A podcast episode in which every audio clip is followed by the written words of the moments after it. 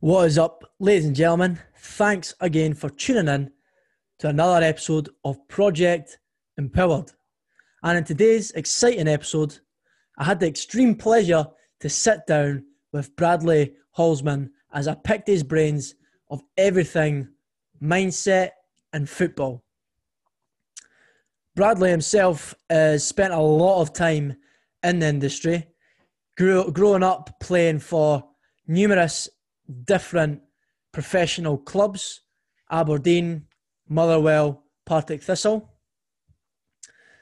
Bradley later decided that after being let go for the last time, he wanted to take his destiny into his own hands.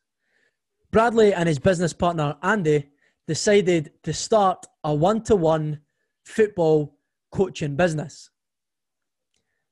And at the time, the one to one sports coaching business wasn't really a done thing. So, five years down the line, his business has went from strength to strength and now operates in a number of different cities all over Scotland. Bradley has recently taken on a new venture. He's decided to represent undervalued talent in the Scottish game through his In Motion Sports Agency. All of his socials, including his one to one sports coaching, In Motion Sports Agency, and Bradley's personal social media accounts, will all be linked in the description of this podcast. So be sure to go down, follow him, and keep him up to date with what he's doing because he's a very, very interesting guy with a lot of knowledge in the game. So, without further ado, let's jump right into this podcast and hopefully you enjoy it. And if you did, be sure to leave us a rating on Apple Podcasts or whatever you listen to your podcasts on, as it is very much so appreciated and it means a lot to our growth. So, thanks again, and I hope you enjoy this episode of Project Empowered.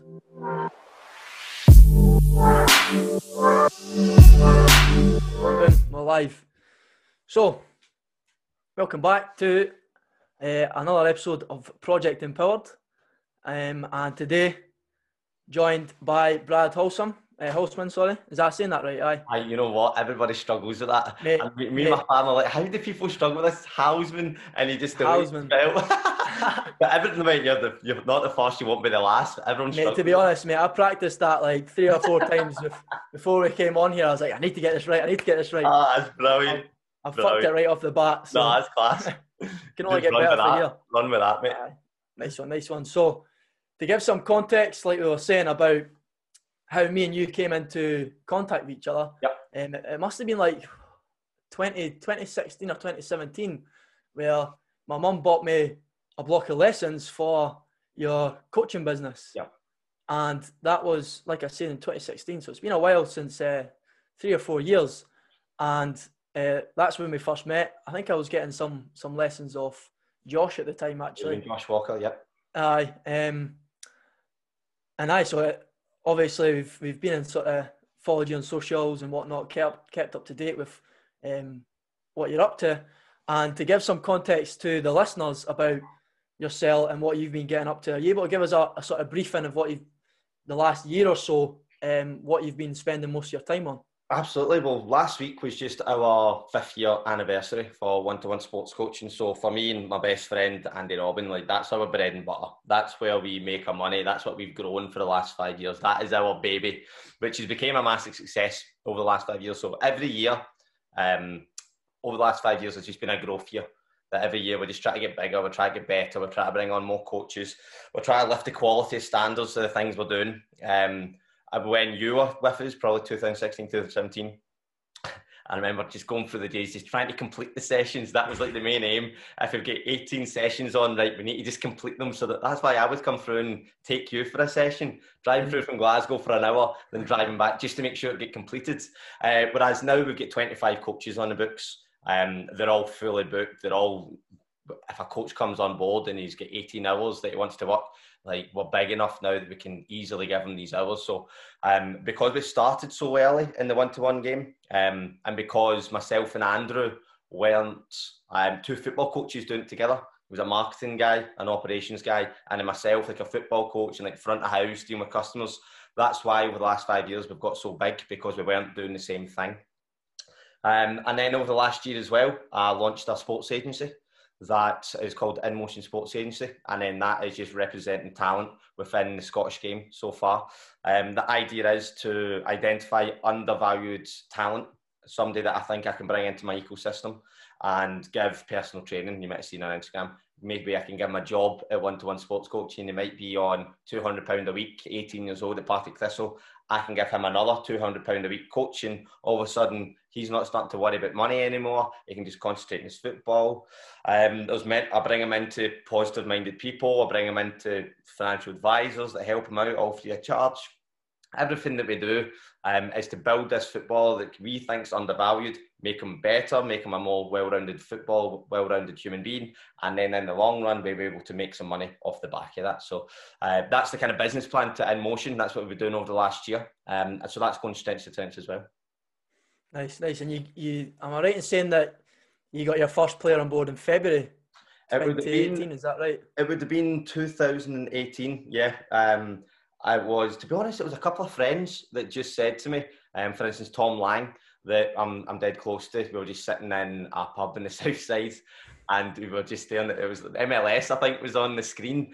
And he's like, I'd love to play out there one day. He's like, but he's like, how do you get to these places? He's like, I'm at Clyde. I'm part time and stuff. And I, I didn't say, I'll get you there. I'll be. I basically said, listen, I, I, want to represent football. It's like, that's my next step. I've been coaching for eight years now. Um, I love the coaching. It will always be like, well, I've, I've got a real passion for it. But it, I was like, I've always wanted to be a, a, deal maker. I've done it in the past. I want to go do my own thing with it. Um, I said, I said, I'm going to launch my own agency within time. And I said, mate, if you launch it right now, I'll sign. And then I said it to my other friend, and he's like, if you launch it, I'll, I'll sign. So that was me straight off the back, going to get a logo, go and get things sorted. And I had a couple of boys that signed with us straight away. So um, as soon as I started delivering for them and doing a real good job for them, just word got around that I was representing boys properly, looking after them well. Um, and then it just went, as I say, just spirals. I'm looking after 15 players right now. Um, unfortunately, the COVID 19 situation at the moment, I'm actually turning players away uh, boys are reaching out to us that might have just been let go by a, a uh, maybe a, a Falkirk, a St Mirren, whoever it may be. And at 18, 19, they now can't play under 18s, but they've got zero first team games to their name. Mm. Whereas for full time footballers, as soon as they turn 16, 17, 18, they need to get first team games. They simply need to go out on loan. Because if I'm talking to a, uh, a Stenhousemuir manager and I say, right, I've got a player from St Mirren. He's 18. He's been like, go. He's like, well, he's going to be new use to me in my first team right now. He'll be another year or two away. I can't afford that right now. I need something that's kind of come in and play. So right now, I'm just took a wee step back, concentrating on the 15 I've got, make sure they're all looked after.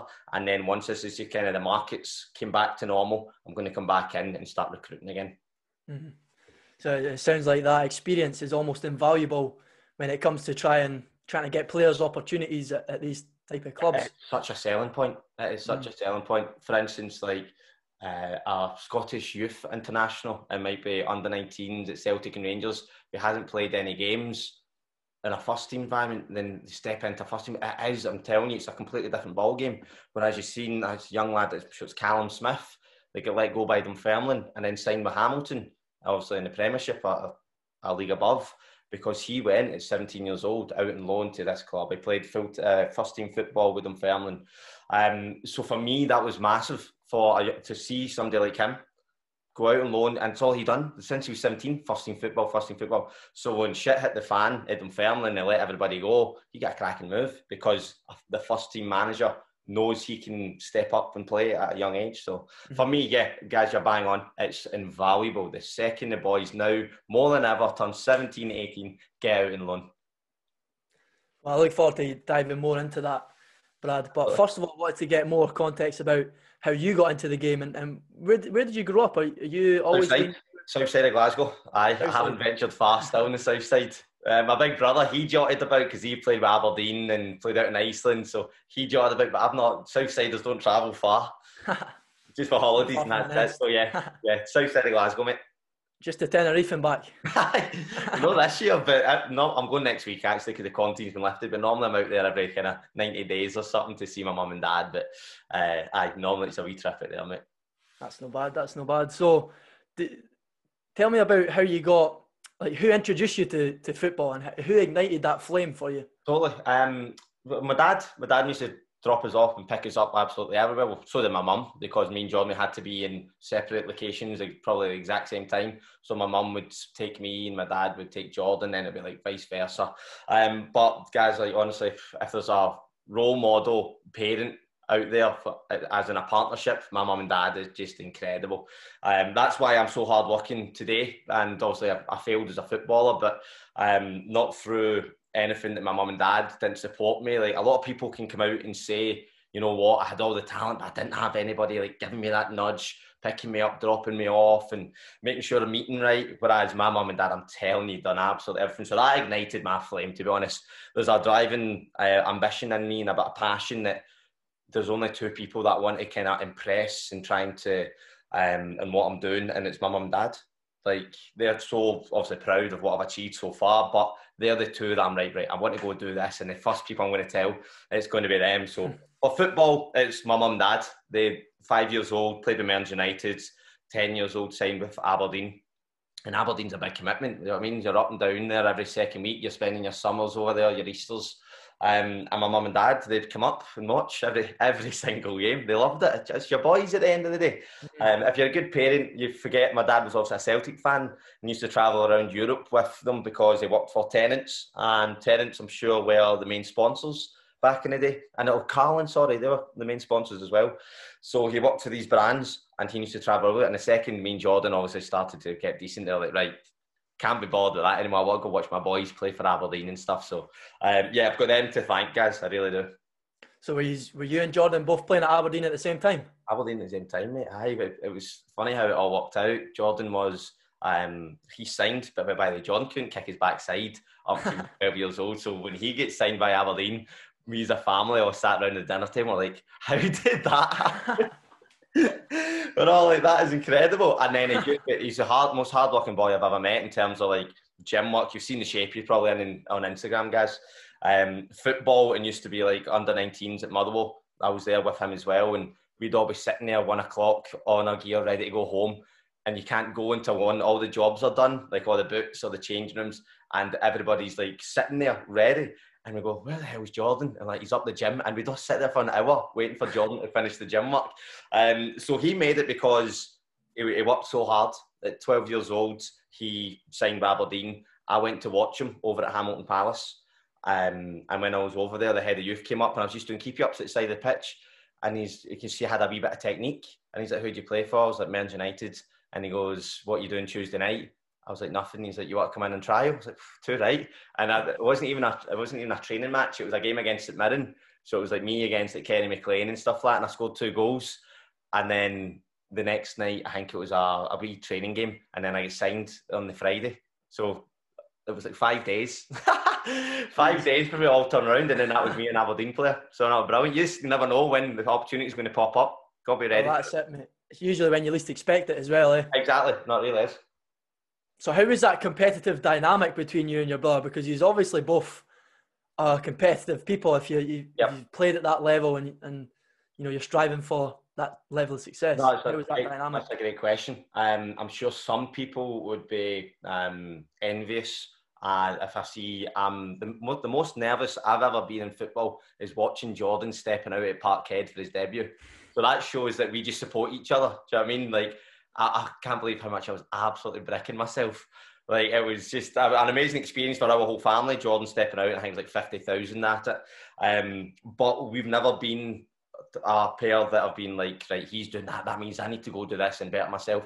It's been like he's done brilliant. I'm dead happy for him, but I'll concentrate my own stuff as well. So never being competitive against each other, always just being supportive, making sure that if one's down, the other one lifts each other up and stuff. Because we have this, listen, like I'm saying as if it's been all rosy, like it's not been at all. It's been a lot of roller coasters. John's had a lot of hiccups as well.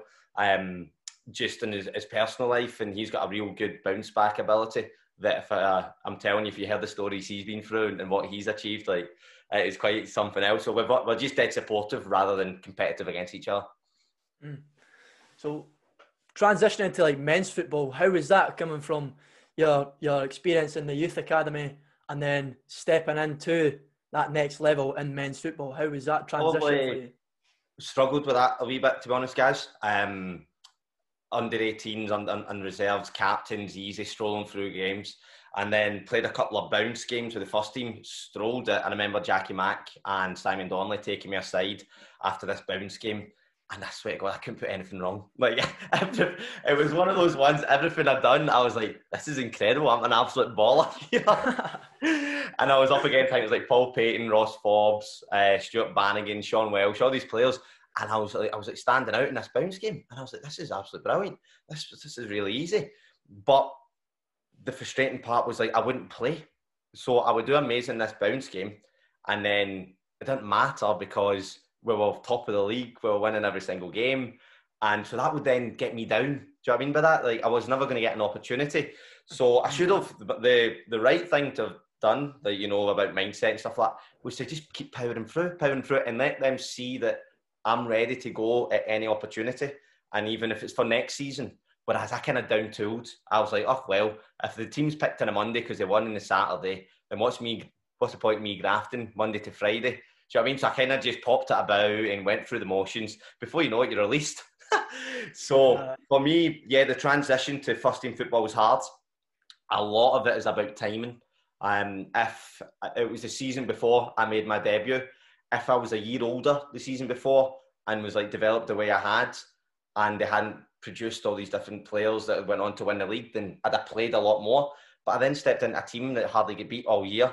Um, and then went up to the Premiership. So if I'm not getting a game in the Championship, then Alan Archibald turned around and go, well, you're not going to get a game in the Premiership, so why would they give you a contract? So, guys, a lot of breaking into first teams is a lot about timing and opportunities. So, um, I that's that was my stumbling block, but was 18, 19, 20 years old, whatever it was, not breaking through at that first team, and I'm not the first and won't be the last. that never did. How did that affect you on the mental side of things as well? Did you was that something that was looking back on it? like a blessing in disguise almost, blessing or was it still... guys couldn't afford me anymore, mate. Partick Thistle could not afford me anymore, so it's an absolute blessing, trust me. Um, but at the time, I would, I'd already had in my head that I was going to go into business. It was probably about eight weeks before I'd came up with this idea. The idea failed. It was a st- statistical analysis business. Myself and Andrew Robin, we put, and Sean McGee, who's the chief scout at um, Dundee United, we put this kind of small business together, and I'd done it already kind of put the wheels in motion for this to happen if I was getting released. So the second I get released from Alan Archibald, I remember sitting there thinking, right, that's me. Like, no more of this conversation anymore. Like, I want to have my own destiny in my own hands. I want to be on the other side of the table, being the decision maker, making sure that I'm looking after people and I'm doing things in the right way, and that nobody will turn around to me again in my career and go, nah, not for us. Like, you need to go look at something else. Like, how many people have been made redundant this year? It's incredible because of what's happened. Whereas I've built the business, I've looked after myself, I've got plans in place that no matter what kind of affects me, like it doesn't really matter. That my things it's solid for the rest of my life. Um, so yeah, that's but that was a key thing for me, guys. Was I'd been let go by Motherwell. I walked away from Aberdeen because of not well, Stephen O'Donnell was a right back. I wasn't getting a game. And then I walked away from Aberdeen, get let go by Motherwell, and then get let go by Partick Thistle. And then I was like, nah, no more. Like uh, people can do that and keep getting rejection, go to other clubs and bounce about one year contracts. I thought that is just not for me anymore. Mm. So it sounds like you wanted to take that take that control and, and like have have your own sort of well have your own sort of control over your own destiny, like you said. And guys, that was, that is incredibly hard because we all realise as I launched a business, I was already doing one to ones when I was at Partick Thistle. So mm-hmm. just a bit of context, my contract at Partick Thistle was eighty pound a week, right? That was as I was one twenty at seventeen at Motherwell. Then I went down to eighty at eighteen, right? And if you think about eighty quid a week, right, when you get that on a monthly basis, you look at it in a month, you're like, I'm going to spend that on Saturday night. so whatever it is, like 240, 320, I can't remember what it's like it is. And then I got into the first team and that don't get me wrong, this is like seven years ago. We're in the first division and stuff. The money was tight, and it was Ian Maxwell was the chief exec, my agent for me. Right, you're getting a deal, and I was like, oh, brilliant, first team, man. This is what I've been waiting for my whole life. Like starting to make a bit of money. He's like, it's a hundred pound a week, an extra twenty quid. so I was like, I it laughing. I was like, to fair my agent Tony Asghar, he's a sporting director at. Uh, Dundee United, he's like, Brad, it's absolutely shocking. He's like, this is pish.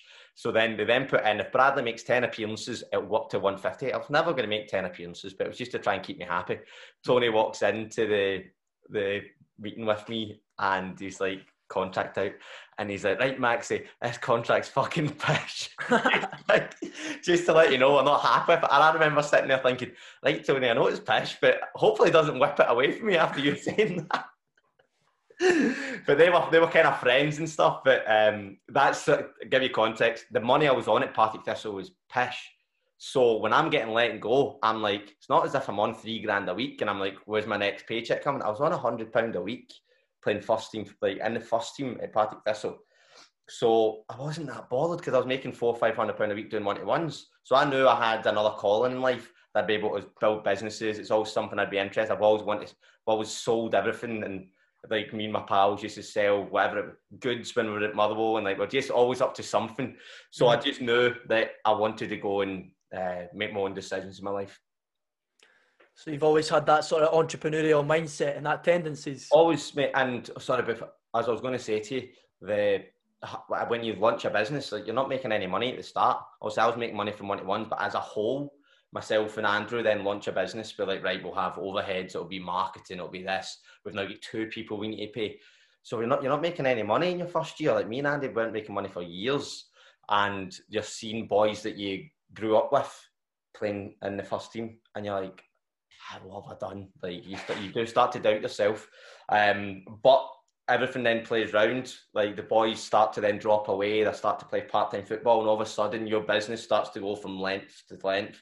Um, and then all the boys are then reaching out to you, wanting to come in and want to coach and stuff. So it all does 360. It's all worked itself out. Um, that's not to say I don't want the boys to go and do amazing. Like I'd, I'd love for them to go and do brilliant. But at the time, I was like, bloody hell, Brad! Like, what? How these boys went away and played all these games, and you're struggling to make a penny and stuff. So um, that's where you start to doubt yourself and the entrepreneurial mindset you're, you're bang on. I'll never, I've never worked for anybody other than working for obviously a football club. Mm. And I, I, don't think I ever will be able to. It's just I'm not able to breathe whilst I'm doing it. It's just my, my Andy's my business partner. He's worse the second somebody tells him to do something, it's like, what? Who does he think he is? Like, this is not what I'm in this game for. Like, we do our own thing. This is our life. Like, this is what we do. And uh, I buzz off that. Do you know what I mean? I absolutely love it. Sometimes with myself and Andrew, I don't know if you've met Andrew before. Um, yeah, I have. Yeah, you met Andrew? Aye, that's brilliant. So he's obviously he's, he's my best friend. We went to school together. He's my business partner, and there's times where I'm like, right, kind of, I can be flexible, right? We'll go do this, and he's like, no, no, no. He's like, we've built this for five years. Like this, this business is like booming right now. We don't need to go do all these things anymore. Like this is us set. Like it's going really well. We just need to grow and, and strengthen certain areas. Like we're building an app right now. Um, so yeah, like that's where having a business partner and having somebody to bounce off of decision making, like I would make worse decisions without having somebody like Andy mm. by my side. Uh, to back you up. Almost. Aye, exactly. In another point of view. Uh, I mind. Uh, I did. I did meet uh, Andrew when he came with his drone. Oh yeah, right, yes, and sort of video and stuff. Aye. Yeah, yeah. Um, probably could have picked a better player to video, like because I was probably there for like. I think we deleted that video. well, thank God, eh? Thank God, Really exposed me. Um, aye, so the the the freedom that comes with like having your own business and being an entrepreneur is that something that like I, when I think of entrepreneur, I used to think of you know sitting on the beach doing whatever you want because you know you are an entrepreneur, you're living this lifestyle. But in reality, is it more you're putting in more work than you would if you were just on a contracted, you know, forty hours a week basis? Totally, well, you're totally right. If if you've done your um, if if you stepped into the entrepreneurial game and stepping into business, the success and the way you can look at it is freedom. has been able to quarantine last yesterday gets announced that in Tenerife it's going to be lifted on Sunday.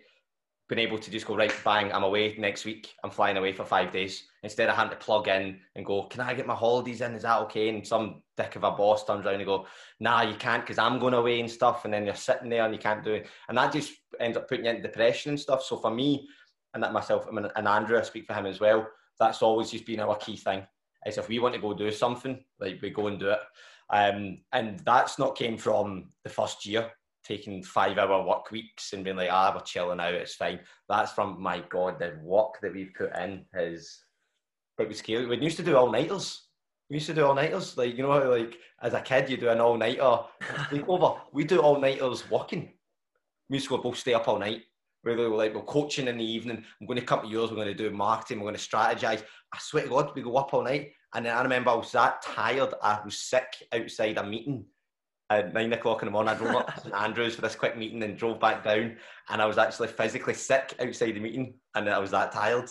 So, like, that's the kind of, that was just stupid, right? That's stupid. You don't need to do that. But that's how motivated and hungry we were when we used to do all nighters, sleep in the office and stuff. And, um, and that was just the spirit of what we wanted to do. We knew we had something. We knew that I was, um, I was good at what I done in terms of being front of house, talking to people. I'm a good coach, brilliant with kids.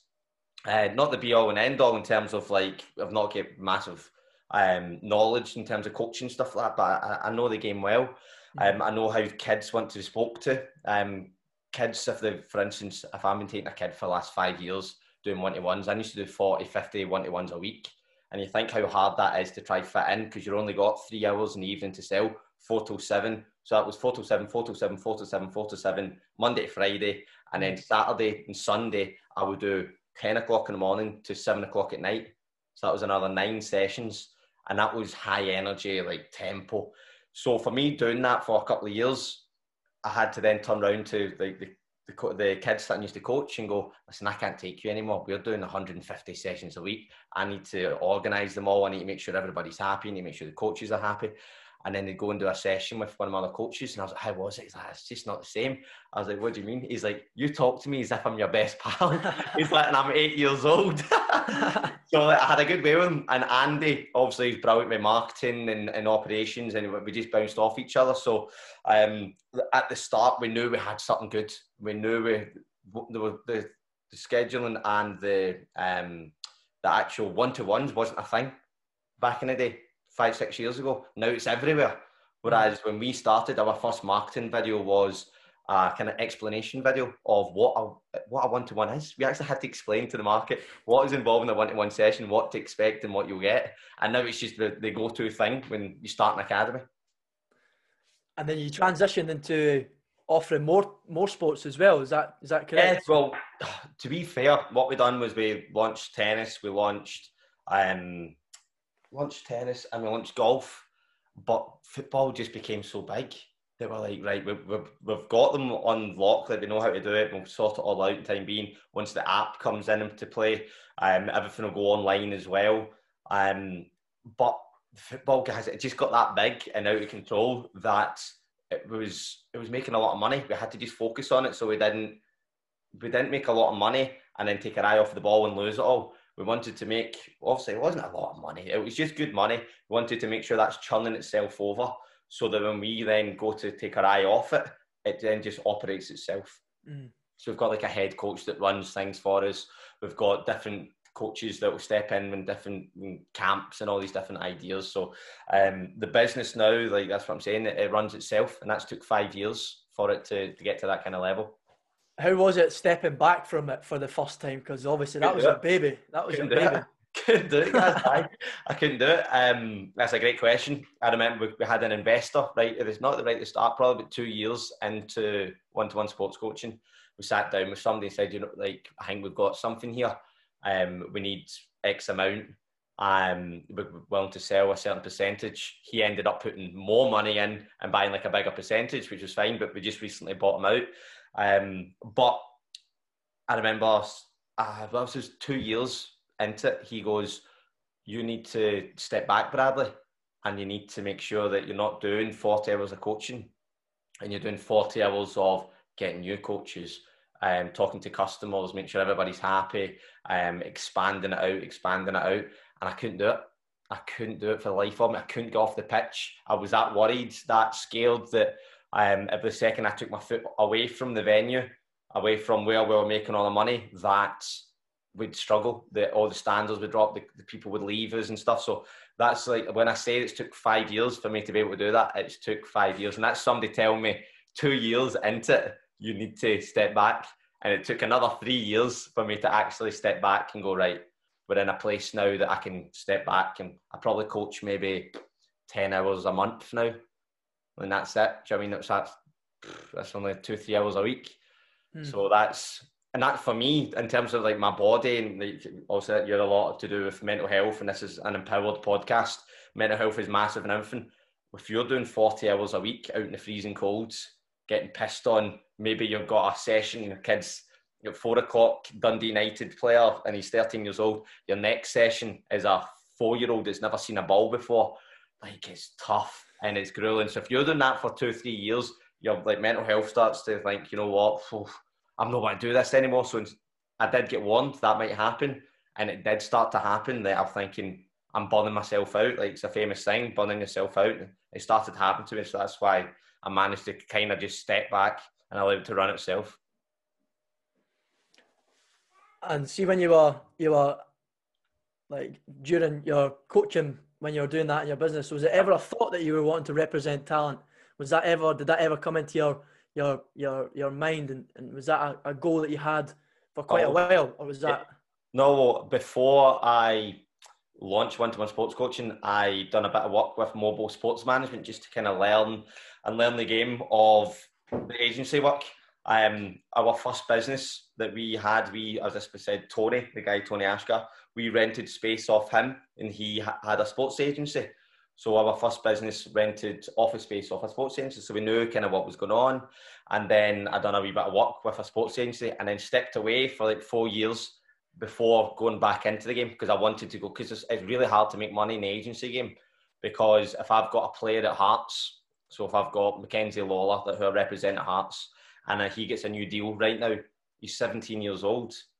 So I've been working for him for 18 months. He signs a new deal, 17. He can't get paid for, over from under 18 players uh, like Hearts and stuff like that. have to be over 18. So there's two and a half years of work before you actually make a penny. Do you know what I mean? So like that's that's tough. So you need so that's I knew that. I knew that if I'm launching an agency and nothing else, trust me when I'm saying there'll be no money, like there, there is no money.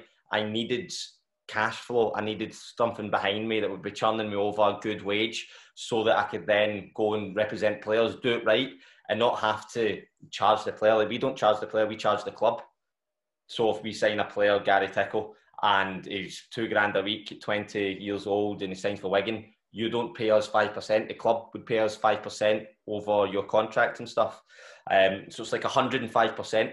I think it's an agency fee that the club would pay you.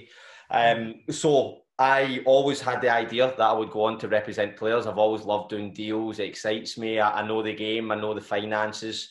Um, I know how to get players into clubs. Uh, that's always been, and I knew I had something unique to sell. Been able to bring somebody into my ecosystem and develop them, spend money on them, give them opportunities, give them jobs, and then in two years' time, like for instance, the perfect example is I don't know if you know Mohamed Niang plays for Partick Thistle. Senna, his name is, and right. he's like the League One kind of player to watch, and I represent him. So through the summer there, we sat down. he's like, Bradley, he phoned me and he's like, I'm about to leave my agent. Like, will you represent me? So I said, Yep, absolutely no problem. And this is through a boy I represented, Evan Galasso. So he recommended me. So Senna phones me and goes, Will you represent me? Said, That's absolutely fine. It's in lockdown right now. Like, I can't sign you, but we'll, we'll get the contract sorted. Um, I said, but the first thing I want you to do is he's like six foot two, all right? He's massive. So I was like, at the time he wasn't that big though. Like he was kind of skinny and stuff. I was like, you've got this body. I think we can turn into a monster. I said, first things first. I want you. It was lockdown, so he was in my back garden three times a week doing personal training with my, my brother. So it's costing me like a hundred pound a week um, over like two three months. And he went back to pre-season, an animal, an absolute animal, an like animal, ripped, built. um, fit, he'd been coaching all summer with us as well, so his touch was on point. He was doing it. We launched an initiative for professional footballers to come and train with us, all free of charge. Um, oh yeah, I remember uh, that. I remember that was just to help everybody out. Like if your training's cancelled for the next four months, we'll do it all free of charge for you. Come in and train and help, obviously, for fitness and mental health. And so he trained every single day, and now McCall and all that are absolutely buzzing off him. Um, there'll be a new contract there for him, so that's our business is spend a bit of money on them at the start, and then you'll be able to get return on your investment in a year or two. So mm. that's a, a prime example of how it works. It seems like it's a, very much a game of longevity, you know, and an investment game instead of a quick yeah. type. That totally is. You need your scouting's got to be good. Your scouting's got to be good because if I sign a player, and it will happen, I'll, I'll lose money on players, but I'm prepared to do that right now because I want to offer all the boys the same service. I want to make sure they're all looked after. There will come a point where I'll sign a player and go, "This isn't for you. Like you're not you're not at this level yet." Um, but I'll help you out with all the other things. But like once you get to this level, then I'll be able to invest more money in you because like I'll be losing money all the all the way. So I need to get them up to a certain level, get them into a certain club, and then I can do all the different aspects with them. But for right now, every player that I've got all gets personal training, jobs for them, financial advisors, like the lots, and it costs a lot of money. But I'm, I'm doing it for them because I, I believe in the boys that I represent. I believe they've got the opportunity to go and, and kick on, and I'm sure they will. Mm. So it's very much like your your your sports agencies like nurturing players and yeah. nurturing their potential. Is that Absolutely. is that? It's uh, as I say, I don't know if I said at the start, but it's identifying undervalued talent, developing like them, uh, developing them, seeing where a club club Senna was training with the, as you say, the bomb squad last year, and it wasn't even involved in the first team. Boys used to get called up to the first team, and it was never Senna, never Senna but he had a two. He went to Montrose on loan and done quite well. So Thistle gave him a new contract, and then and then at Montrose he wasn't getting a game. And I was like, these guys aren't seeing what I'm seeing. They're not seeing it. So that's, I wanted to take a gamble on him and invest in him and make sure we could help him out. And then this time, I'm, I know fine well my phone's going to ring over the next two months. Going to be Partick Thistle try to offer him a new deal. Um, so that's us like, identifying to like don't care what anyone else is saying about the player. What what do I see and what do I think I can help out with? Tom Lang, a friend of mine, even though he's a friend, I watched him play at Clyde against I think it was Queens Park and thinking, how how are you playing at this level? You are miles above this, miles above this. Bring him into my ecosystem, help him out, all these different aspects, become a, a better positive mental attitude. Also, give him somebody that believes in him. Do you know I mean? He might be thinking it's just me and my football, and I've got my dad. Whereas now he's got Bradley that's constantly like trying to push him forward and give him opportunities and and tell him that he's a, a good player and should believe in himself. So he's now got this other figure in his life that believes in him, and then he then gets his move to Dunfermline. So that's I don't care what clubs think of players. It's what I think of them, and if I can develop them and make them better, then like we'll be the ones laughing in the end because we've got the talent and we look after them. It also sounds like you keep the players accountable to themselves as well. You know what I mean by yeah. offering them, you know, like you're saying, personal training services. You know, give them like sometimes if things going aren't going well, a shoulder to cry on, yeah. figuratively. Um, or literally, whatever. From the V um, kind. yeah, no, you're right. You're, you're right. all encompassing. You know what I'm trying to say? Yeah, totally. It's um, we at the start, um, our initial meeting, I say to them, "Listen, I'm I, like I'm a workaholic. I'm going to go all in on you. If you're not all in on me, let's rip up this contract a month in. Like I'm not interested. If you're, for instance, at Senna, if you're interested in staying at Partick Thistle for the rest of your life, I'm not interested in representing you. I want boys to go to the very top, and I want to try and help them get uh, get there. So if you're willing to put in the work, that I'm willing to put in the work as well. But if I feel as though you're not, and I feel as though you're slacking, like I'm just not interested. I've got too much on. I've got too much going on in my life. That if I think that you're just mucking about and I'm getting you sorted with a personal trainer, it's costing me thirty pound an hour. You're walking out and you're jumping down to Starbucks and then and then having a panini and caramel lattes filled with fat and sugars. I'm not interested in that. If you're going to do it properly and you're going to develop, and if it doesn't work out, then that's absolutely fine. But at least we can both turn around the, the two years a representation contract is. we can both turn around to each other and go, we gave that a right good bash and it never worked out. Like maybe the talent wasn't there, maybe injuries happened, like touchwood, that doesn't happen, but that that can happen to many, many players that they get injured and it just doesn't work out. So I want to have that opportunity in two years' time. We both turn around my smile on our face and went, you know what, like that was we gave it our all. But let's do another one. Let's do another contract and keep going. Mm. Or we shake hands and go like we just don't work with each other anymore, but we're still friends. And what what motivated you to to offer such a service? Did was that lacking? Was that something that you Nobody feel else like? it. Nobody else does it. Nobody that- else has I was got, about to say. Aye, nobody else, guys. It's a great question, mate. It's nobody else um, has one. I don't think anyone cares as much as what I do about my boys and stuff. Like, so that's key. For instance, if I've got Michael Cunningham that's just went to Edinburgh City on loan from Dundee, he's he's skin and bone striker. Like, I know fine well Dundee will tell him, "Oh, you need to get bigger," and then that's it. Right, see you later. Like that, that's what they, that's what clubs do. They tell somebody something, but they don't actually. That's their employee. That's their asset. Physically grab them in. Here's your meal plan. Go give that to your mum and dad when you're home. That's what you're eating from now on. And this is what you're doing in the gym. You're lifting heavy, five sets of five. We need to get you bigger, more explosive. That doesn't happen. I can guarantee you. Whereas I grab the boys in and go, I'm representing you now. You're skin and bone. That is an excuse for a club to let you go don't give the club an excuse. Let's build you up. Let's get you bigger. Let's make sure you're because like Michael Cunningham, a talented, talented player. Um, he bangs in goals at youth level. He's now went out on loan to Edinburgh City. I'm sure he will do well. And again, he- he'll develop and he'll get bigger and he'll get stronger. But don't give the clubs an excuse to let you go. Whereas I've fallen guilty to that. I've gave clubs excuse. I've been let go in the past by certain things. Um, so yeah, I, I've had agents in the past that they, they don't do much. They just a text, how you getting on? Are you getting a new contract? I'll sort that out for you. Come see us. Um, and that's it. Do you know what I mean? Like that's that's not for me. That's not what an agency should do. That's not an that's not enough of a service to demand money for. How can I turn around and demand five percent of an agency fee, like contract from you, if I've not spoke to you all year? How, does that make sense? Like I'd feel guilty. I'd feel guilty. For instance, like doing Tom's deal last week, um, we managed to get my deal that any full time club would have struggled to compete with.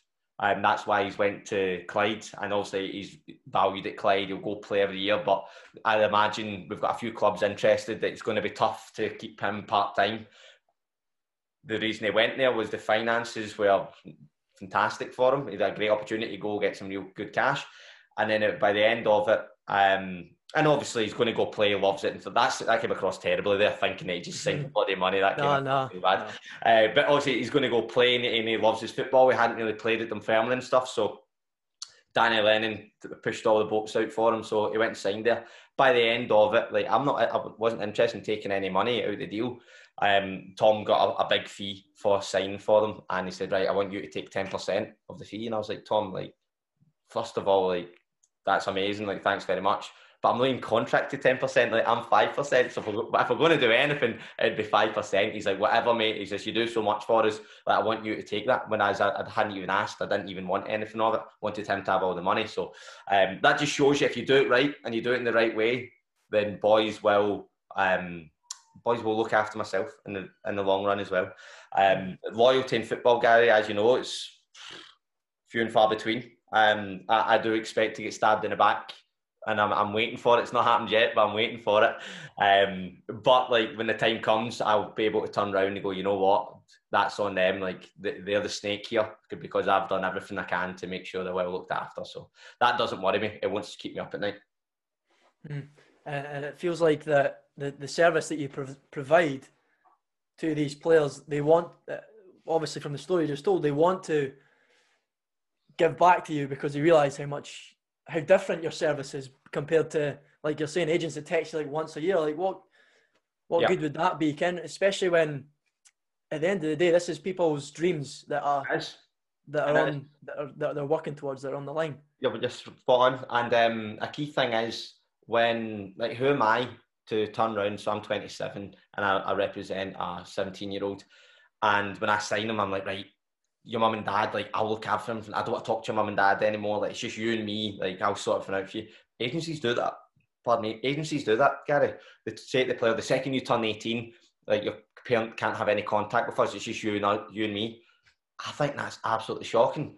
Mm. So for me, it's who your kids have been, sorry, your parents have been dropping you off at the piss and rain and snow, whatever it may be, since you've been four years old at the park every Saturday morning watching you stand. And then all of a sudden, at 18 years old, some agent turns up and tries to like shun them aside and look after you and do all your stuff for you. Like for me, it's a collective team team environment. So when we come in and a young lad might just want to come in himself and just have the meeting himself, which is absolutely fine. But I'm always keen that get your mum and dad in here. Let them come and experience what you're going to be receiving as a footballer. And then that's when, like for instance, a young boy, Aidan Denham, his mum and dad, um, I reached out to Aidan. I said, listen, I've watched you play. Like, keen to get you in the agency and represent you. First and foremost, I've put a presentation together. It's about you, what you're like as a player, what I think I can help with, um, and what I'm like, what I'm like as a, a, representative, and what I think I can do for you. So he's like, right, I can't make it, but my mum and dad will meet you. So I hired a room in an office room in Edinburgh, went through it, meet them, presented to them, and they're like, our son will sign you like 100%. Like he'll be with you to for God knows how many years, but as, as long as you do a good job, obviously. But like he'll sign with you. So for me, the parents are decision makers as well. The parents are involved in everything. For as long as I'm an agent, I want the family involved in um, helping with the process. Because if I turn round to Gary Tickle and I go, right, I've got a deal for you in Cambodia and it's five grand a week, you're like, that sounds brilliant. I'm there, I'm, I'm all in. And then your mum and dad turn around to me and go, uh, by the way, he gets homesick when he goes to work. Never mind, going to Cambodia. and I, have just signed this deal with you, and you go out there and you last a week. So your parents know more about your personality, your makeup than I ever will. So I need their advice on certain things. Hmm.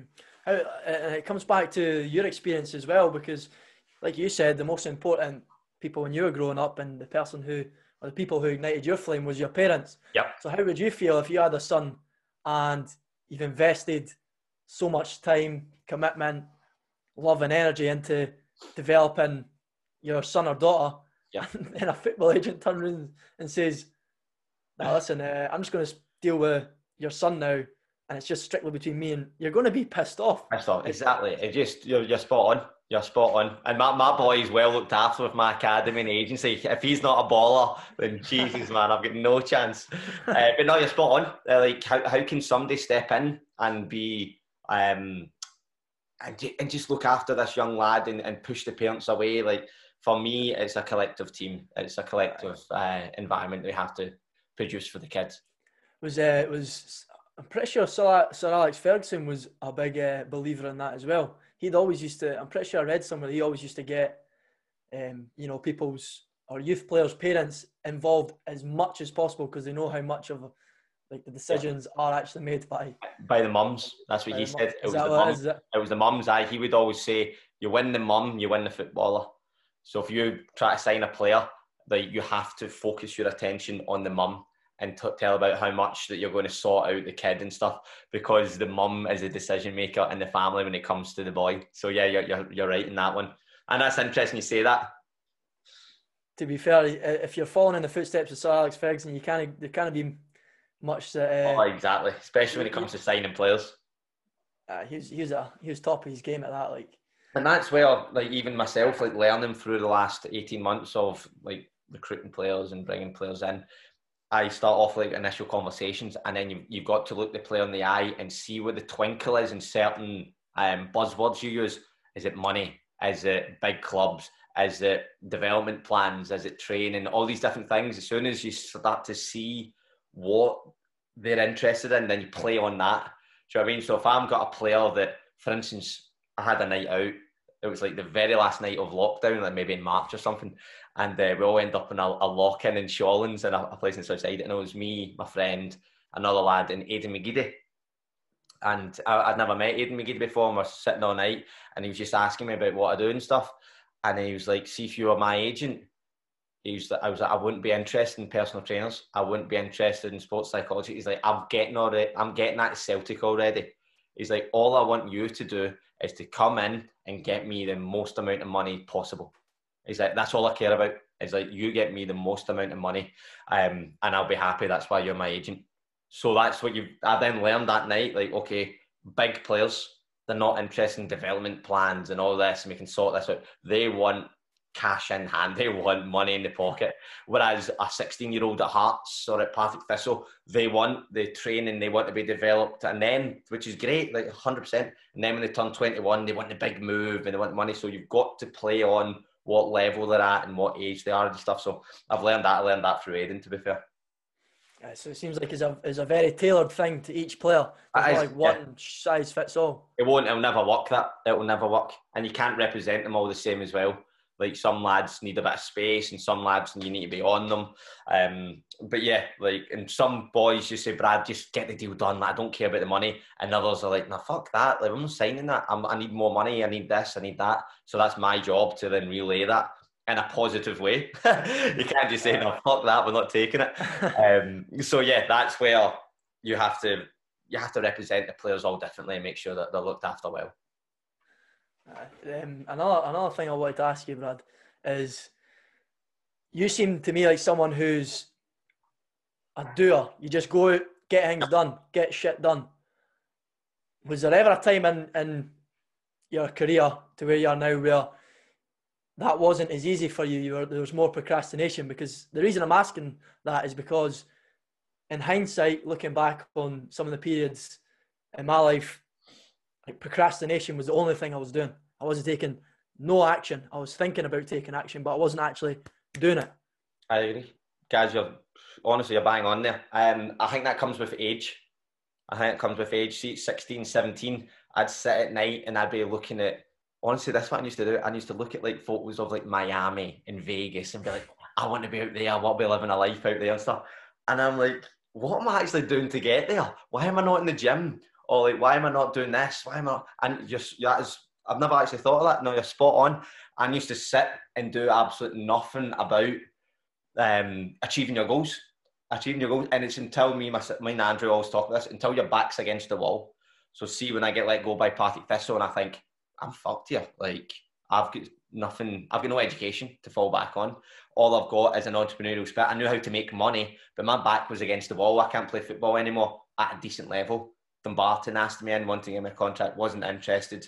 So I knew I had to go out and go get it. So as soon as my back against the wall, the only place was forward, and forward is the only momentum we wanted to keep going. So until that happened, you're right, procrastination um, wasn't a go getter at all.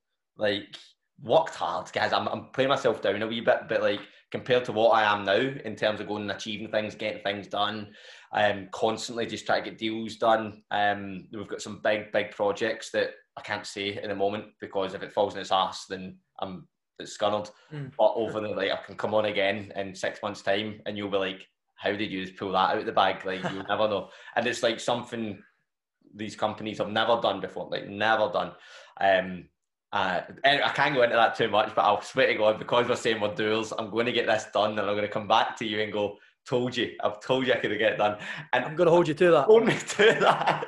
because see if I don't, oh, Jesus, you need to slap me. I say this, say this to my business partner, Andy, like, if we don't get that done, slap us, man, because that's embarrassing.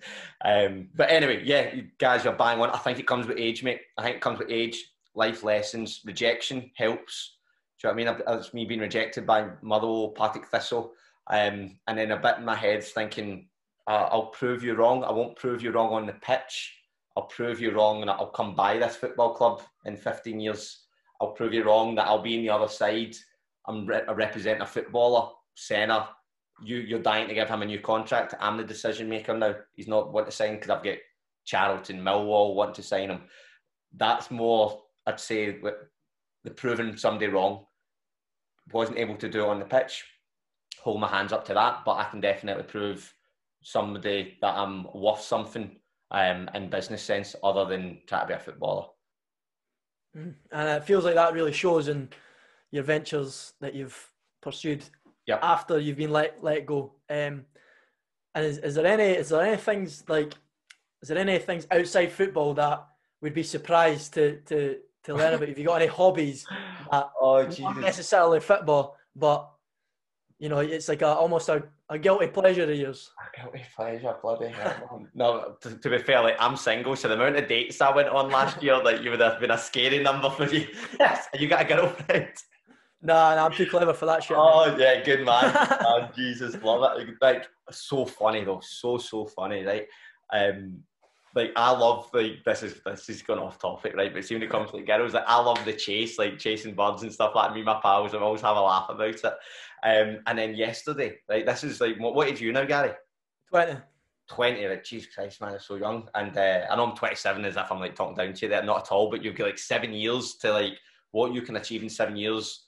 What, what I've done right now, mate, you would surpass me. I'm telling you, mate, like seven years is a long time for what if you want to start something right now and grow it like that's incredible um so anyway we're talking about like chasing birds and stuff like that it's always like a pastime like you know what I mean you're, like, you're talking to girls and you're doing this you're taking them out on dates and going holidays and that and uh, yesterday honestly it was only yesterday I was sitting waiting to get my hair haircut and on Facebook you know how you end up uh, scrolling through the videos because it's like one after the other. Mm. Dan Bilzerian. I was like, oh my God, I've not seen that guy in ages, Dan Bilzerian.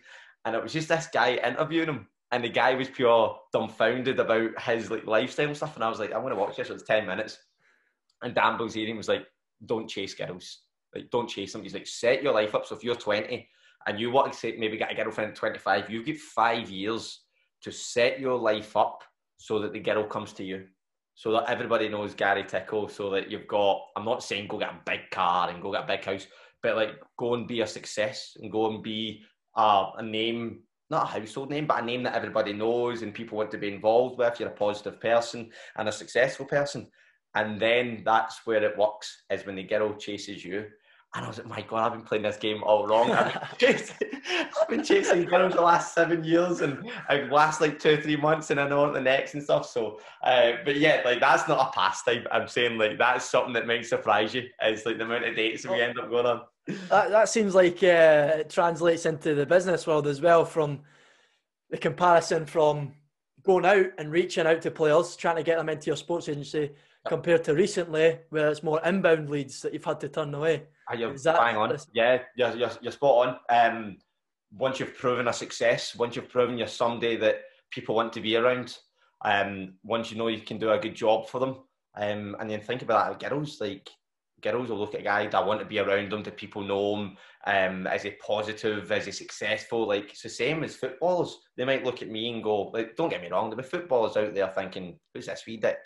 like thinking he's running around doing deals and stuff like that. But um, I love that. I actually love that somebody like not not everybody will know who I am, but I love that footballers will look at us and go, "Who does this guy think he is?" But then they'll see in three years' time, fucking hell, this boy's done all right. Like he's done well for himself. Um, so yeah, you're, you're spot on. Go and go and get everything set up. Go get your life set up. Go get your business set up. And once you start doing a good job and make a success, you the leads become inbound rather than outbound. Yeah, you're spot on. Well thought of, mate. Um, just a couple, another question to start to sort of wrap up this podcast, mate. Here's another one for you. Yep. Um, what purchase, right, of a hundred pound or less in the last year or recent memory has most positively impacted you? So I'll give you some time to think, right? So okay, tell I me, tell me yours. I, I well, not too recently, but about six to to eight months ago, I bought. I was struggling to get up in the morning, right? So I bought an alarm clock yep. that is a. It's called a sunrise alarm clock. So half an hour. Say I set my alarm for seven thirty. Mm-hmm. At seven o'clock, it gradually starts to uh, emit light more and more intense, intensely until half seven. Then the alarm goes off. Class. And that's like, I would never go back to a normal alarm clock because yep. that that has just transformed my mornings. It's made it much much more easier to to get up. That's fun. I like that one. I like that. Um, Jesus, a hundred pound or less. This is a boring answer, right? I swear to God, I'm such a bad eater. A blender. A blender. Oh my God! See, in terms of getting like your vitamins and your nutrients and stuff like that, and I can't cook, so it's just banging protein, oats, water, whatever it may be, into a blender. Like that is a shite answer, but that's what I'm giving you. Uh, other than that, mate, I, I, can't remember what else it would have been decent. But that's had a positive impact on my life and my my body and stuff. A blender helped me massively. To be fair, I think I need to get my, my hands on a, blind, a blender. You know got a blender, nah? I can't cook for shit either. Oh, I'm telling you, like a smoothie, like fruit, whatever it may be, blender, bang, bit ice in it, you're away. Like helps massively. Um, other than that, guys, like I'm gonna have a quick look around, but like nothing, hundred pound or less. Is No, that's- nothing, that exciting for a answers- nothing exciting for hundred pound or less. mate. We're going big or go home. Oh, no. To be fair, that, that answer sufficed. Like that, that I enjoyed that answer. What so- else? what about other podcasts? Did anyone else give you anything decent from that answer? To be fair, you're the first person I asked me. I, I'll probably need to make okay. that a staple, Yeah. a staple in, in the podcast. But to, to wrap us up on the final question, yeah, I'm going to ask you, Brad, what was a piece of empowering advice that you commonly find given to either your players or some of your, your the players that you coach? Or what's Yep. an empowering piece of, of advice that you've received by maybe a role model or, or someone of that you look up to? Um, see what I've literally just said. Go big or go home. Like that is me all over now. Like, honestly, not interested in anything small. Not interested in something that just isn't a massive goal. Like, see when I'm saying about what we, the project we've got in place. Like, this has took three years for this project. Like, we spoke about it and we spoke about it and we visualize it and we see it, and it is like, it's. I can't go into too much because like I can get stung in a few areas, but it's a massive, massive goal that people look and go, how how can you do that? How that's not possible. People of your level and stuff like that. So for me, the bit go big or go home aspect of things is what it's all about. Why would you play small? Why would you look to if you're a footballer and you're at Queens Park? Why why, why would you want to stay there for 15 years? Like go for it. Give it everything you've got. And if you fall short, like goes it reach for the stars, and if you if you don't reach them, I'm telling you, you fucking do all right anyway because you've already tried to get there. That's So a quote. That's a new one. That's a new one. That's getting fucking- quoted, mate. You'll fucking be all right because you try to reach for the stars and you're up there anyway. So uh, for me, love yeah, like go big or go home. There's no don't bore me with anything small. Like let's look at something massive and give it everything go. Because I remember probably about six months ago. Uh, I was just chatting to this girl and stuff like that, and she's like, "How come you've always got like? How come you're always so excited?" And I was like, "Because I've always got about three things going on in my life that are, if one of them comes off, I've just broke a ceiling and I'm at the next level. So like two of them might because I'm constantly trying to put plans in place and projects and stuff. That if two of them fall away, that's absolutely fine. And one of them all of a sudden gets me to that next level. Both you broke through this ceiling, and then all of a sudden you're meeting new people, new contacts, bringing into new networks. Like the amount of millionaire friends that I've got that are like 40 years old that want to do business with myself and Andrew and stuff are constantly like when I mean constantly offering us money. Like it would, it's it would scale you. Like the deals that we have in place, for millionaires are always like, we're in, we're in, we're in. So for me, I've always in my life had goals that are that big and projects that are that big that if they don't come off, it's fine because we've got all this going on. But that's what we're aiming for. So if one of if that comes off, you've bang, you're into this next level. So I go big or go home. Same to the players. Let's go for it, boys. If you you want to stay small, you can stay small, but I won't be interested. If you want to go big, then then let's go for it. I love that. I love that. Go all in. All in, Push the chips all the way in. All in, exactly. Love that. Well, that seems perfect. Uh, perfect Oh, way to Thanks for having me on, mate. No, my pleasure, mate. Thanks for uh, giving up the time to, to come on and share the value that you did because uh, me, for one, got loads of it. So I, I, I can uh, definitely, definitely envision a lot of the listeners getting a lot of it. So I appreciate it. Just, just remember that quote. Can't believe I've said that. Okay. Reach for the stars because if you fall, you'll land in the moon or something. Whereas I prefer reach for, mine's better. If you reach for the Yours stars, you fall. Fuck it, you'll be all right because you'll be up there anyway. You're up there anyway, so fuck it. Fuck it. Love ah, that shit, class, mate. That- Well, guys, thanks, mate. I appreciate it. No, honestly, mate, I'll not hold you back any longer, so I appreciate it, mate. Thank Spot you. on. Cheers, Spot on.